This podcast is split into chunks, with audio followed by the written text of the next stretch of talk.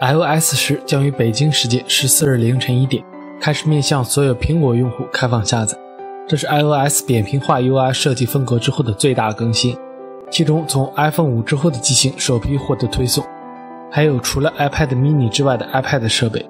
更新到 iOS 十之后，UI 界面没有大的改变，原生应用数量达到三十二个，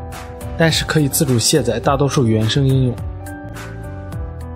微博网友爆料称，今年魅族会推出搭载三星八八九零和 MTK P 二零的旗舰机型，消息得到了其他知情人士的佐证。传闻的 Pro 七或许可以确认，这款手机将会采用五点七英寸两 K 分辨率屏幕，搭载三星 Exynos 八八九零处理器，四 GB RAM 和三十二 GB ROM，一千二百万像素后置摄像头加五百万像素前置摄像头，拥有指纹识别功能。另外一款 MTK P 二零的魅族旗舰。暂无详细的配置信息。今年还能至少看到两场魅族演唱会喽。谷歌打算放弃 Nexus 品牌，使用全新的 Pixel 和 Pixel XL 命名。两款新机的其中一款价格得到曝光，Pixel XL 将在美国市场发售，定价六百四十九美元。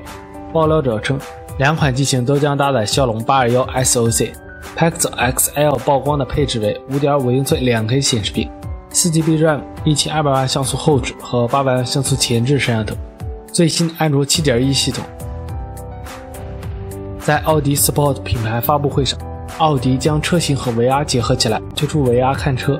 内部零件都能够展现出来，也是国内首款汽车 VR 体验系统，搭配 HTC Vive，在 VR 系统中的车辆通过奥迪获取了工业数模，采用高精度的工业数据和专业的实时渲染引擎。一比一还原外观、内饰、选装配置和内部结构，展现产品的真实细节，再搭配个车模就更完美了。